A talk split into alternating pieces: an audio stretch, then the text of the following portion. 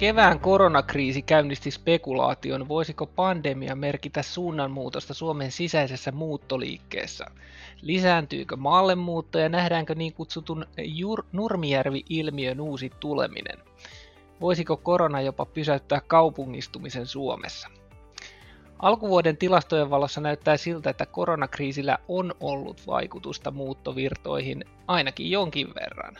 Pääkaupunkiseudulla kahden ensimmäisen vuosineljänneksen aikana maan sisäinen nettomuutto oli nipin napin plussan puolella. Miten koronavuoden muuttoliike eroaa aiemmista? Kääntääkö pandemia pysyvästi muuttovirtojen suuntaa vai onko kuluva vuosi sittenkin vain poikkeus? Näitä pohditaan tänään kuntarahoituksen huomisen talouspodcastissa. Minä olen kuntarahoituksen pääekonomisti Timo Vesala ja muuttotilastojen taustoja meille avaa Helsingin kaupungin väestötilastoista, tutkimuksista ja ennusteista vastaava järjestelmäpäällikkö Pekka Vuori. Tervetuloa mukaan Pekka. Kiitos. Pekka, Helsingin väestönlisäys oli kuluvan vuoden tammi-elokuussa noin tuhat henkilöä pienempi kuin viime vuonna ja yli 2000 henkilöä alempi kuin 2010-luvulla keskimäärin vastaavana ajanjaksona. Elokuussa tosin sitten väestönlisäys näytti jo palautuneen aiempien vuosien tasolle. Osaatko arvioida, miltä lähitulevaisuus näyttää? Onko odotettavissa, että Helsingin väestönkasvu palautuu pikimiten vanhalle trendille vai otetaanko taas takapakkia, kun epidemiatilanne näyttää jälleen pahentuneen? Joo, tämä on ollut tosiaan mielenkiintoinen vuosi ja täysin poikkeava, poikkeava tota, aikaisempiin. E, meillähän oli alkuvuosi ihan vahvaa kasvua tammi-helmikuu Helsingin kaupungissa. Sitten kun koronarajoitukset tulivat voimaan, niin meillä väestökasvu pysähtyi käytännössä ja koko pääkaupunkiseudulla ihan, ihan tosi jyrkkä sakkaus, mitä ei oikeastaan ollut kyllä aikaisemmin nähty. Sitä kesti tosiaan tuota, tuonne ihan heinäkuulle asti tämmöistä hyvin, hyvin hiljasta kautta. No sitten heinäkuussa jo alkoi näkyä selvää palautumista, elokuussa oli myöskin palautumista näkyvissä. Ja nyt on kyllä sanottava, että kun nyt ikään kuin tilanne on päällä, niin olen vähän ihmetellyt tätä tota, todella kiireistä niin kuin analyysiä, mitä on, on toivottu. Me ei oikeastaan ihan, ihan tiedetä, että tämä on vielä sanotaan tämän vanhan VRK, nykyisen digi- ja väestötietoviraston organisaatio-uudistus, mikä näkyy näiden erilaisten muuttotietojen kirjaamisen viipymisenä niin kuin normaalista ja ennakkotiedotkin, niitäkin korjataan aika reippaalla kädellä vielä kahden kuukauden niin kuin aikaisempiakin tietoja. Mutta tosiaan niin, kyllä tässä ihan selkeästi on odotettavissa, että kun nyt nämä uudet rajoitustoimenpiteet juuri nyt eilen julistettiin, niin kyllä se todennäköisesti tulee jälleen hidastamaan tätä väestön kasvua Helsingissä ja myöskin muualla pääkaupunkiseudulla. On varmaan tosiaan hyvä huomio toi, että tilanne on päällä ja ö, kuitenkin sen verran lyhyt aika menty tätä koronakriisiä, että varmaan ei kannata liian hätiköityjä johtopäätöksiä niin tehdä, tehdä vielä siitä, että mitä on havaittu. Näetkö, että tässä voi olla yksinkertaisesti taustalla vain tämmöistä niin kuin teknistä kitkaa, mikä on tullut esimerkiksi asuntomarkkinoilta, siis siitä, että kun ihmiset ei ole voinut, varsinkin silloin keväällä, kun oli se, se kaoottisin tilanne, niin ei pystynyt käymään asuntonäytöillä ja, ja niin kuin kauppavolyymithän tippu, tippu, se ei silti tarkoita sitä, että se jotenkin asumispreferenssi tai se, että missä haluaa asua, että se olisi jollakin tavalla muuttunut. Niin mä sanotaan, että aika niin kuin epäuskoisesti olen seurannut sitä keskustelua tästä niin kuin maalle muutosta tai väljempiin tiloihin muutosta, kun ajatellaan sitä, että, että muuttopäätöksiä tehdään kyllä yleensä varsin niin kuin harkiten, että, että ihan suurilla, suurilla tuota, suuria päätöksiä tehdään, että jos, jos nyt ajatellaan sellaista näkymää, että nyt, nyt ajatellaan, että muutetaan omakotitaloon maalle, niin sehän tarkoittaa käytännössä, että silloin ollaan vahvasti keski-ikäisiä ihmisiä, ja jossa usein vaikuttaa sitten työpaikkojen sijainnit, lasten koulut ynnä muut, että näitä, näitä ei yleensä ihan tätä kahden viikon tai kuukauden niin kuin tällaisella harkinnalla tehdä. Ja, ja sitä sitten perustelee myöskin se, että tuo muuttoliike on niin kuin erittäin vahvasti tämmöistä nuorten, ikään kuin nuorten käsissä. Eli Helsingissä esimerkiksi tulomuutosta 50 prosenttia sijoittuu ikäluokkaan 18-28. Eli nuoret on ketteriä, he pystyy, pystyy tota, reagoimaan nopeasti. Ja tosiaan meidän tiedetään, että esimerkiksi opiskelussa on siirrytty paljon etäopiskeluun. Tulijat muualta Suomesta, maakuntien Suomesta pääkaupunkiseudulle väheni erittäin nopeasti keväällä.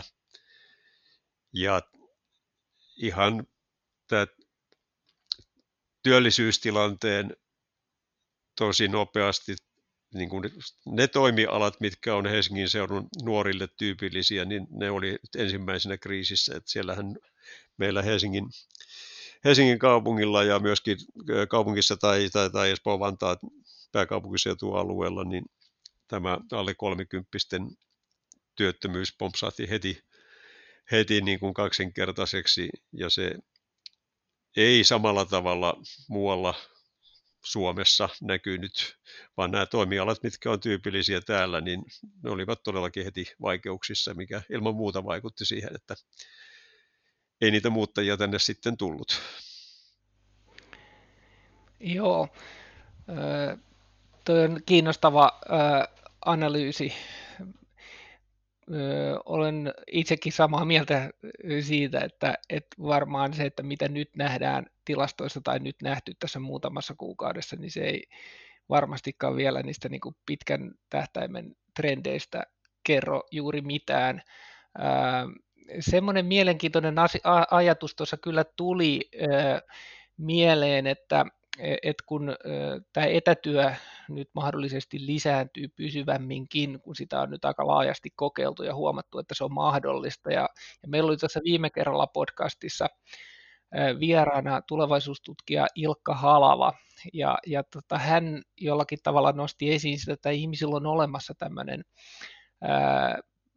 pyrkimys luontopresenssiin ja, ja tota, hän ö, vähän viittasi siihen, että, että, että tämä koronakriisi saattaa olla jonkunlainen niin kuin katalyytti, joka niin kuin mahdollistaa sen pyrkimyksen siihen ikään kuin tähän luontopresenssiin, että, että kun tulee mahdollisemmaksi ö, esimerkiksi etätyö ja näin, että tämä voisi olla sitten semmoinen niin kuin kuitenkin tulevaisuuden näköala tai vahvistuva trendi, että hän viittasi siihen, että että tämmöinen niin kuin saksalaistyyppinen kaupunkirakenne, jossa hän, hän puhuu Düsseldorfista ja sen ympäristöstä, jossa on ikään kuin semmoisia niin kuin kylämäisempiä kaupunkeja tiiviisti eräänlaisena kudelmana, niin, niin tota, onko teillä niin kuin mietitty tämmöistä vaihtoehtoa, että vaikka tämä ei nyt tietenkään niin kuin tilastoissa vielä voi odottaa, että näkyisi mitenkään, mutta että semmoisena niin kuin tulevaisuuden kuvana? Kyllä me tätä ollaan kyllä pohdittu jollakin tavalla, eli toi, toi kyllä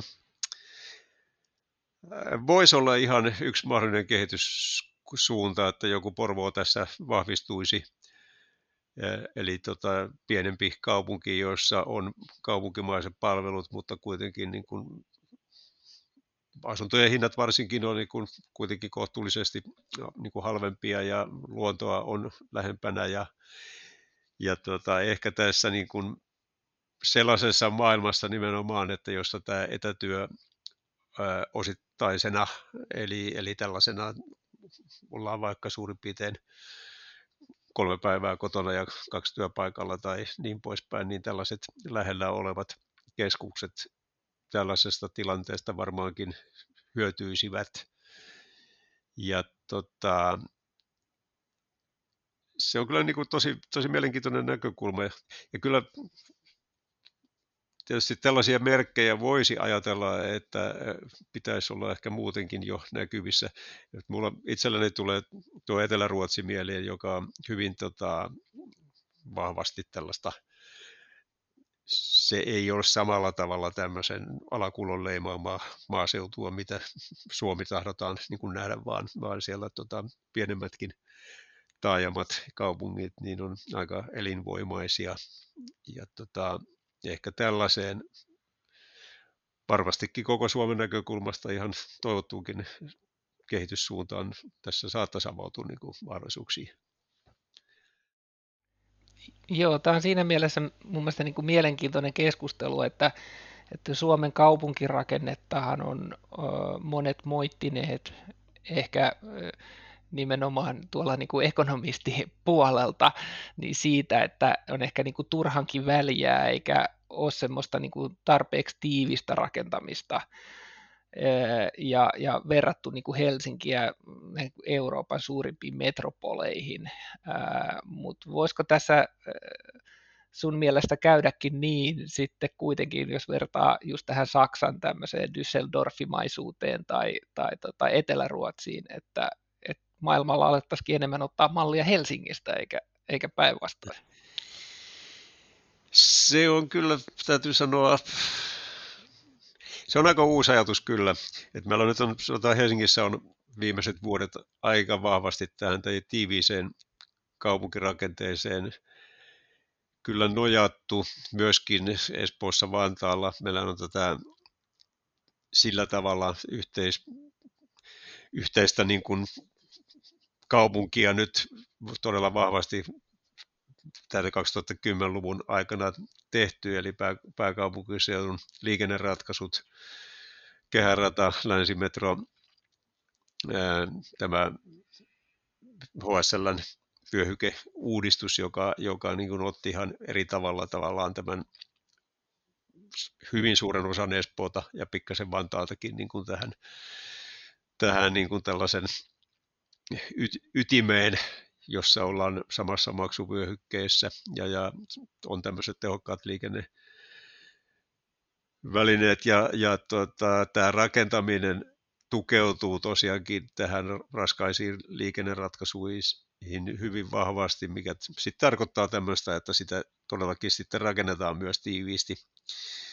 Ja on nämä, tuo 2010-luku oli todella vahvaa pääkaupunkiseudun kasvua ja, ja tota sen tulevaisuuden projisointi tietysti tuottaa sellaisen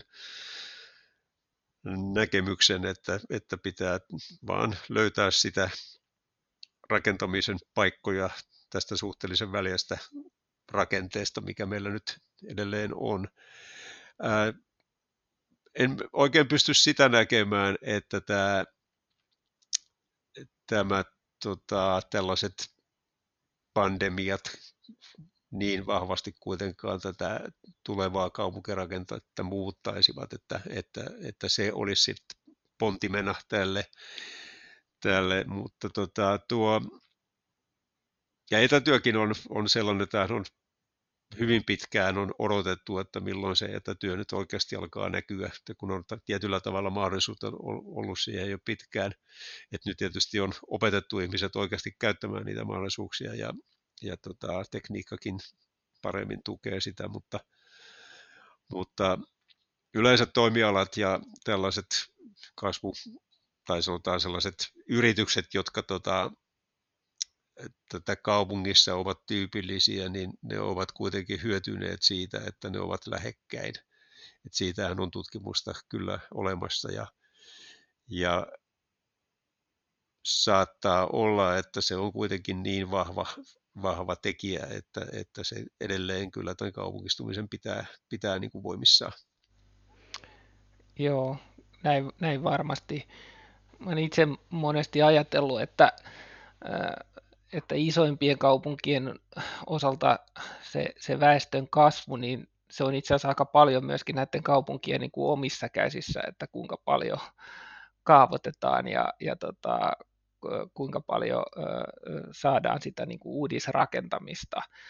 Ja, ja tota, näetkö nyt sen, että kun Helsingissä itse asiassa kasvu kai nyt hiukan sit hidastunut jo ennen koronaa suhteessa siihen, mitä se oli 2010 luvulla. Mm, korjaa, jos olen, korjaa, jos olen väärässä, mutta äh, näetkö, että tässä on ollut tämmöistä niin kuin pullonkaulaa, että tavallaan niin kuin tulijoita olisi, mutta sitä, sitä tarjontaa, asuntotarjontaa ei ole ollut siihen, siihen äh, tulijoihin nähden äh, riittävästi, ja sitten se on heijastunut sen niin kuin eriytyvänä hintakehityksenä pääkaupunkiseudun ja muun maan välillä, mikä tuo sitten sen oman kitkansa myöskin siihen, siihen tota, ää, muuttamiseen. Näinhän tosiaan tämä kyllä nähdään, eli, eli tota 2018 ja 2019 oli näitä jo näitä hitaamman kasvun vuosia. Siinä on aika monta tekijää tässä meidän kasvussamme, joka, jotka tähän vaikuttaa, eli, eli ihan tämä sanotaan tämmöinen peruslinja, että muualta Suomesta, sanotaan tämän seudun ulkopuolelta tästä vaakuntien Suomesta, niin että tulijoiden määrä on kuitenkin ollut edelleen aika niin kuin vakaata. Et sitten tämä Helsingille tyypillinen muuttotappio naapurikuntiin, niin sehän on nyt viime vuosina kasvanut aika niin kuin reippaasti. Ja voi ehkä nähdä niin, että se, se meidän 2010-luvun kasvusta aika iso merkitys oli sillä, että tämä muuttotappio naapurikuntiin oli niin pieni. Ja sillä on taas sitten tiedetään, että, että tällaisia yhtymäkohtia siihen jo niin kuin finanssikriisin aikana alkanaiseen aika pitkään ja hivuttavaan taantumaan, joka näkyy sitten erityisesti niin kuin nuorten työllisyyden heikkoutena, eli, eli juuri nämä asunnot, asuntokunnat, perheet, ihmiset, jo, jotka tota, asuntomarkkinoilla kuitenkin on niitä eniten liikkuvia, ja niin heidän näkemy, näkemyt, tai näkymät tähän tulevaisuuteen oli silloin paljon heikommat, ja se sitten näkyi siinä varovaisuutena, että asuntoja ei hankittu. Meillähän oli todella pitkä jakso, että asumisväljyys esimerkiksi ei kasvanut lainkaan, ja se näkyy jo Espoossa ja Vantaallakin myös, että siellä pysähtyy aivan vastaavalla tavalla. Mutta tosiaankin tämä Helsingin väestökehityksen hidastuminen on pitkälle siitä, että nyt tosiaankin lähettiin naapurikuntiin uudestaan ja siinä varmastikin näillä liikenneratkaisuilla, ja, eli tämä länsimetro ja kehärata ja niiden ympärille alkanut tämä asuntotuotanto oli kyllä varmasti yhtenä, yhtenä niin kuin tekijänä. Mutta kyllä tämä ihan, ihan selvä on, että tämä ää, asuntojen niin kuin hintaero, kun se kasvaa riittävän suureksi muun Suomen ja Helsingin välillä, niin kyllä se alkaa hidastaa sitä muuttoa. Meillä on aikaisemmilta vuosilta vuosikymmenien aikana sellaisia selviä kohtia, missä niin kuin nähdään, että, että kun tämä hintaero riittävästi kasvaa, niin, niin sitten sit alkaa tota, muuttovirta kääntyä toiseen suuntaan. Hyvä. Ö, tuota, ö, jos palaisi tuohon vielä hiukan tähän koronakriisiin siinä mielessä, että, että kun mainitsit tuossa jo aikaisemmin että et nämä niin kuin nuoret aikuiset, jotka muuttaa opiskeleen ja sitten ehkä tyypillisesti palvelualoille ensimmäisenä työpaikkoinaan tai, tai tämmöisenä niin kuin osa-aikatöihin, niin niiden virta pääkaupunkiseudulla tämän koronan takia on, tai ehkä enemmän, eniten juuri Helsinkiin, niin, niin, niin hidastunut. Niin onko sitten tässä niin kuin ulkomaalais, taustasten muutossa ja, ja tota, niin kuin maahanmuuttajien osalta tapahtunut jonkunlaista, jo, jonkunlaista muutosta nyt tässä sitten koronan aikana?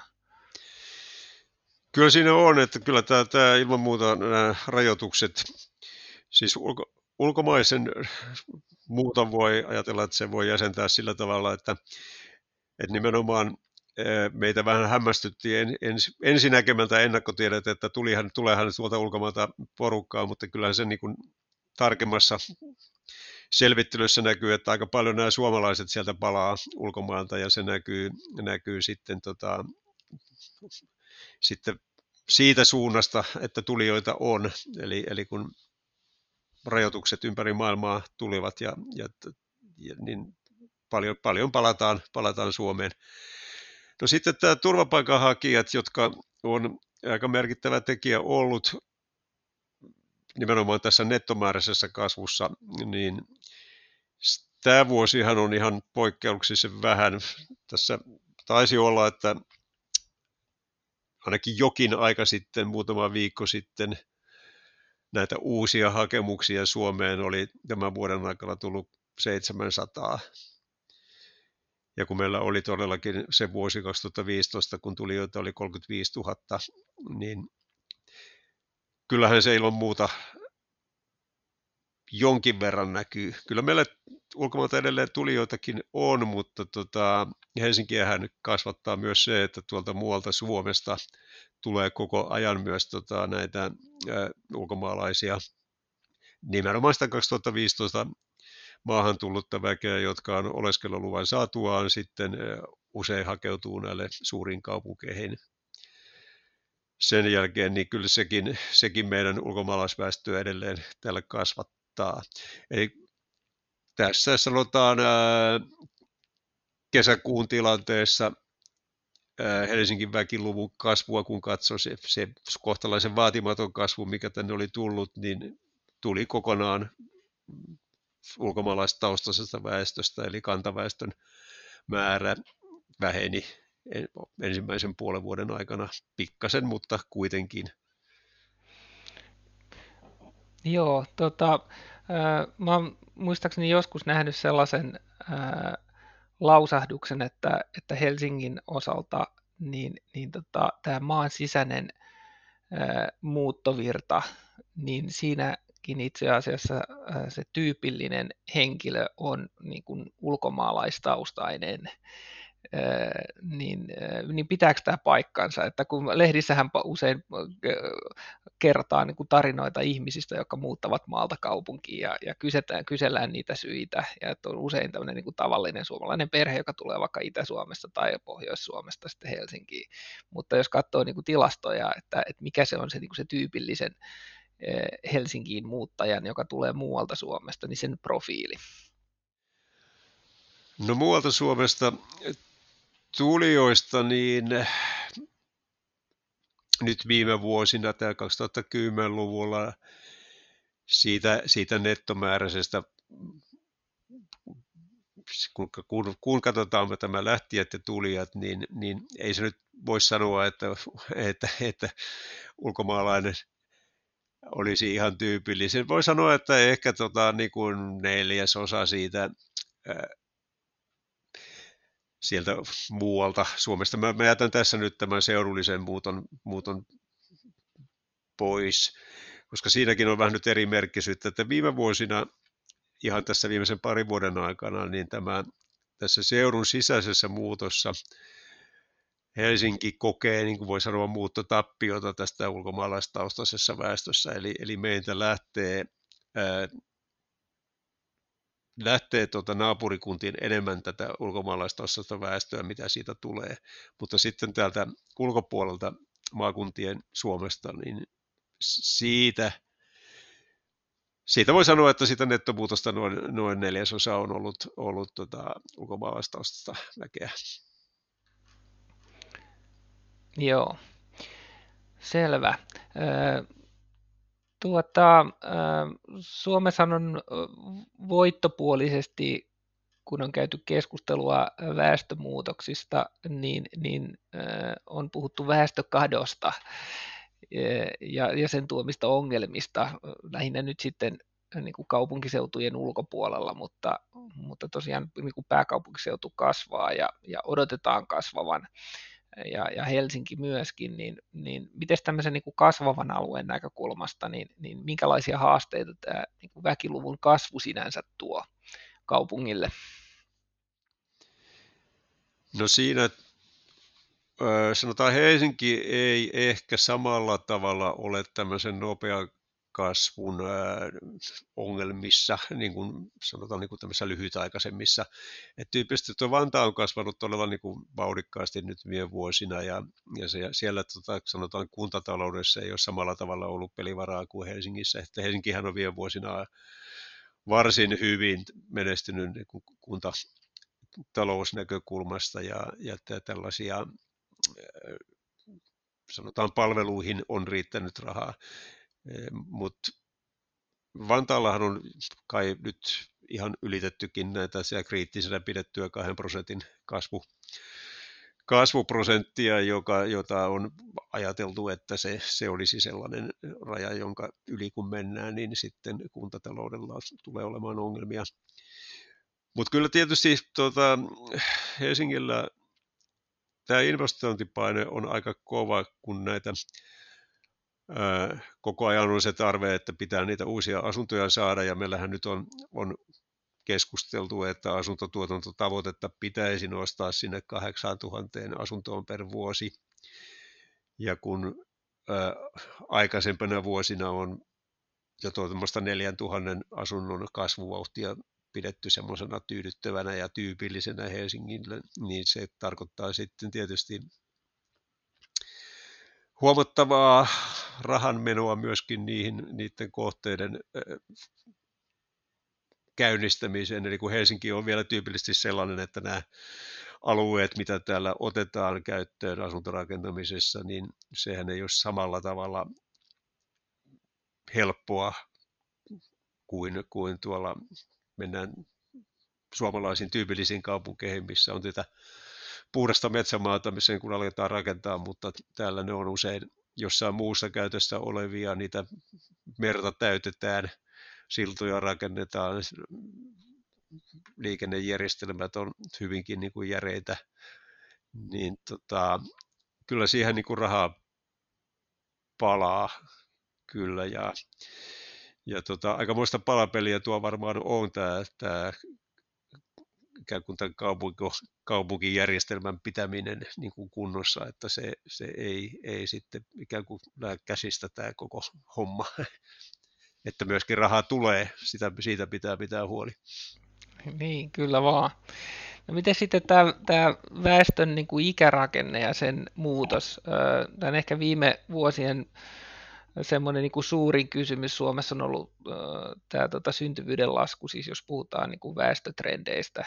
Ja, ja tota, nyt ilmeisesti tänä vuonna tapahtuu jonkunlainen positiivinen käänne koko valtakunnan tasolla, että, että syntyvyys viime vuodesta vähän, vähän nousee. Äh, Mutta miten Helsingin laita, että Helsingissä ilmeisesti syntyvyys on, on Suomen kaupungeista sieltä niin kuin matalimmasta päästä, ellei matalin niin miten niin. Joo, näin voi sanoa, että tota, jos sitä syntyvyyttä mitataan tällä kokonaishedelmällisyysluvulla, eli että kuinka paljon tällaista niin kuin iässä olevaa naista kohti syntyy lapsia, niin varmasti ollaan ihan Turun kanssa, Turku on ollut siinä, siinä meidän, meidän kanssa aika vahvasti kilpailuja, että, että missä se matalin on. Sinänsä tota, koko maassahan tämä hedelmällisyys lähti 2010 laskuun ja todella jyrkkään laskuun. Helsingissä pysyttiin siinä matalalla tasolla, mutta kuitenkin tuonne 2015 asti vielä, vielä niin kuin ikään kuin ihan samoissa luvuissa kuin aikaisemminkin, mutta sitten sen jälkeen on tultu kyllä taas alaspäin, että meillähän taitaa olla jos se tästä alenee, niin tällä kantaväestöllä ainakin niin tämä maaginen ykkönen puhkastaa ja mennään sen alapuolelle. Mutta tota, kyllä se, kyllä se tota, ilman muuta tämmöisessä kuntanäkökulmassa nyt ei ehkä tämmöinen huoltosuhdeasia ole ihan niin kuin samassa, niin kuin, ihan samanlainen käsite, mitä se on koko maan näkökulmasta. Eli kun näitä, tota, missä menee niin kuin ikään kuin kunnan velvollisuudet ja valtion velvollisuudet ja mikä on niin kuin rahoitus. Mutta siitä tässä Helsingissä on kyllä haluttu nostaa, että kun me ollaan niin kuin ikään kuin totuttu siihen, että, että kuinka nämä maaseutu harmaantuu, kuinka, kuinka vähän siellä enää on työikäisiä ja kuinka ne eläkeläisten määrät on niin suuria, niin itse asiassa täällä Helsingissä ja myöskin naapurikunnissamme, niin se muutos on niin kuin todella jyrkkä tämmöisen absoluuttisesti tämän ikääntyvän väestön määrän kasvu. Ja sellainen, että tota näitä jo sitten niitä yli 70- ja 5-vuotiaita, kun nämä suuret ikäluokat siihen ikäluokkaan siirtyy täysmääräisesti, niin ihan se absoluuttinen väkiluokan kasvu, ikäluokan kasvu siinä, siinä, jotka usein sitä hoitoa niin kuin tarvitsee, niin se tulee olemaan todella iso muutos ja kuinka se käytännössä sitten oikeasti pystytään hoitamaan, että nehän ei ole mitään niitä prosentteja, että kuinka monta ikäihmistä on suhteessa työikäiseen, vaan se on ihan tuhansia tuhansia ihmisiä joka vuosi lisää tulee näihin, että kuinka tällaiset niin kuin ihan työvoima riittää, riittää sillä puolella, kuinka, kuinka hoitopaikat, kuinka nämä käytännöt saadaan niin kuin todella nopeasti muuttuvassa tilanteessa tähän puoleen. Mutta sitten tuolla lasten puolella on ihan omat, omat tota, että kyllä meillä Helsingissähän lähti nyt sitten päivähoito, varhaiskasvatusikäisten määrä ainakin tilapäisesti vähenemään ja, ja siinä sitten tämä syntyvyyden kehityksellä on niin kuin todella iso merkitys, että miten se vaikuttaa, koska se näkyy hyvin nopeasti sitten niiden ikäluokkien, mitä varhaiskasvatuksessa sitten tarvitaan, että tämä haarukka, että sen, sen niin kuin tarkka arviointi on nyt tässä tilanteessa, kun tämä on, syntyvyys on alentunut todella voimakkaasti, niin se on niin kuin todella vaikeaa, miten tämä tulee kehittymään. Joo, mielenkiintoisia tota, havaintoja ja tärkeitä ää, pointteja, että kun tuossa mainitsit sen, että, että huoltosuhteen nousu ei ole niin kuin Helsingissä samalla tavalla ongelma kuin valtakunnallisesti ja varsinkin tuolla niin kuin syrjäseuduilla, niin, niin tässä on kuitenkin siis tapahtuu niiden huollettavien sisällä tietynlainen niin kuin rakenteellinen muutos, että, että lapsia on vähemmän, mutta sitten näitä tota, no niin, ikäihmisiä yli 75, yli 80-vuotiaita on, on, on enemmän, ja, ja sehän tarkoittaa silloin aika voimakasta niin kuin muutospainetta kaupungin palvelurakenteeseen, eikö vaan? Kyllä, kyllä nimenomaan on näin, että, et, tota, et mitenkään vähättelemättä tota muun, muun Suomen tilannetta, se on totta, se, mutta näkisin, että se on jo aika pitkälti sitä on jo tapahtunut tota, niin kuin muutosta siihen näillä syrjäisillä seuduilla. että täällä se on nyt sitten niin kuin käsissä ja sit sinänsä huoltosuhdetta tämä ainakin tähän asti nyt tosiaankin on pitänyt tämä vahva muuttoliike tänne, että tätä nuorta väkeä tänne tulee. Mutta se, että miten se sitten käytännössä ihan sitten otetaan haltuun tämä, tämä nopea, nopea tota, huollettavien niitä ikä, ikäihmisten määrän kasvu, niin, niin siinä on sitten siinä on sitten ihan käytännön suunnittelijoilla ja työntekijöillä kyllä, kyllä pohtimista, että miten tämä asia, asia saadaan haltuun tässä. Ja 2020-luku tulee olemaan, olemaan nyt se vuosikymmen, kun tämä, tämä pitää sitten saada haltuun. Aivan. Todella mielenkiintoisia näkökulmia tässä jo nostettu, mutta otetaan tähän ihan loppuun vielä sellainen tulevaisuuteen suuntautuva kysymys, että, että miten uskot, että mitkä asiat tulee eniten vaikuttaa Helsingin väestön kehitykseen nyt tässä sanotaan seuraavan 5-10 vuoden aikana? Sanotaan, että tässä koronakriisissä on todellakin niin kuin mahdollisuus siihen, että tämä käynnistää tällaisen pitkäaikaisen niin kuin häiriön, siis globaalin häiriön, joka niin kuin vaikuttaa talouteen samaan tapaan kuin se 2007 alkanut finanssikriisi. Sillä tulee, tulee olemaan oikeastaan jo sitten niin kuin kahden suuntaisia vaikutuksia, että, että toisaalta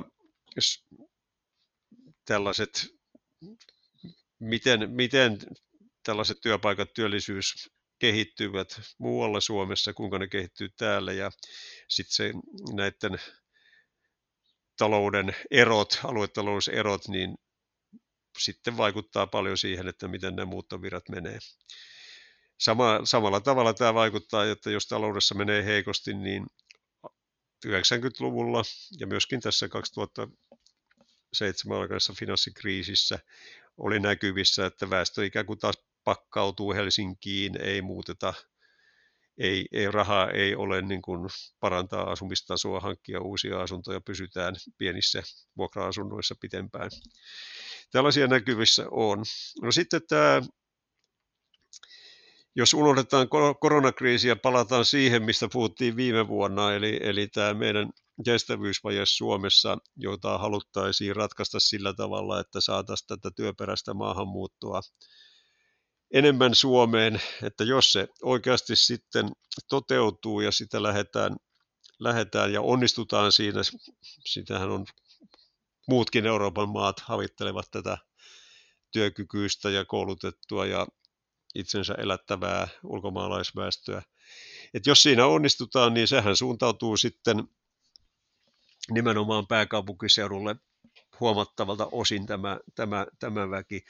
Ja silloin tämä, tämä myöskin, että, että tota, meillä Pasi Saukkonen meidän tässä yksiköstämme juuri julkaisi tästä kotoutumisesta kirjan, jossa hän tuo kyllä sen esiin, että tämä kotoutuminen, joka meillä on ymmärretty nimenomaan sellaisena, että se on nämä turvapaikanhakijat, työttömänä maassa olevat, jotka pitää kouluttaa, kouluttaa tota, ikään kuin työkykyisiksi ja haluisiksi yhteiskunnan jäseniksi, niin kotoutuminen, kotouttaminen tarkoittaa kyllä laajemmin sitä, että myös kaikki muutkin ulkomaalaiset, jotka tänne tulevat, myöskin nämä työhön tulevat ihmiset, niin heidät pitää pystyä ottamaan niin kuin yhteiskunnan jäseniksi, eikä, eikä niin kuin ikään kuin unohtaa heitä, että heillä myöskin on omat, usein tullaan perheiden kanssa tänne ja,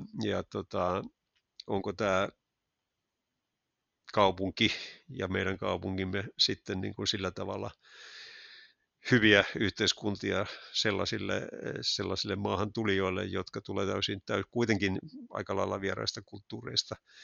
Ja, ja jos me saadaan tällaisia käytäntöjä niin kuin onnistumaan ja vauhditettua, niin oikeastaan vasta se sitten niin kuin luo sellaisen mahdollisuuden, että me myöskin niin kuin pysyvämmin saadaan ihmisiä tänne ja myöskin sitten nimenomaan tässä kansainvälisessä kilpailussa pystytään pärjäämään siinä.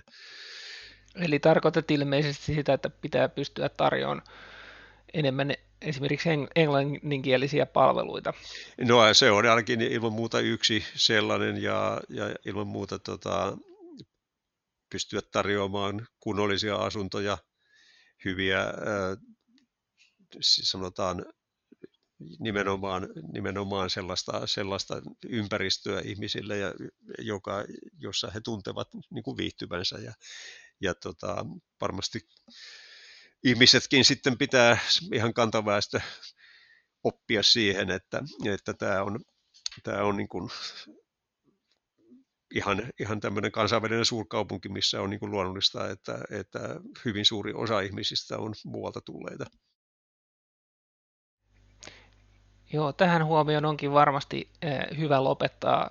Helsinki on paljon vartijana tässä eh, kestävyysvajeen ratkaisemisessa siinä mielessä, että saadaan sitä työperäistä maahanmuuttoa, joka on ilman muuta eh, niin kuin se, se keskeinen ratkaisuavain.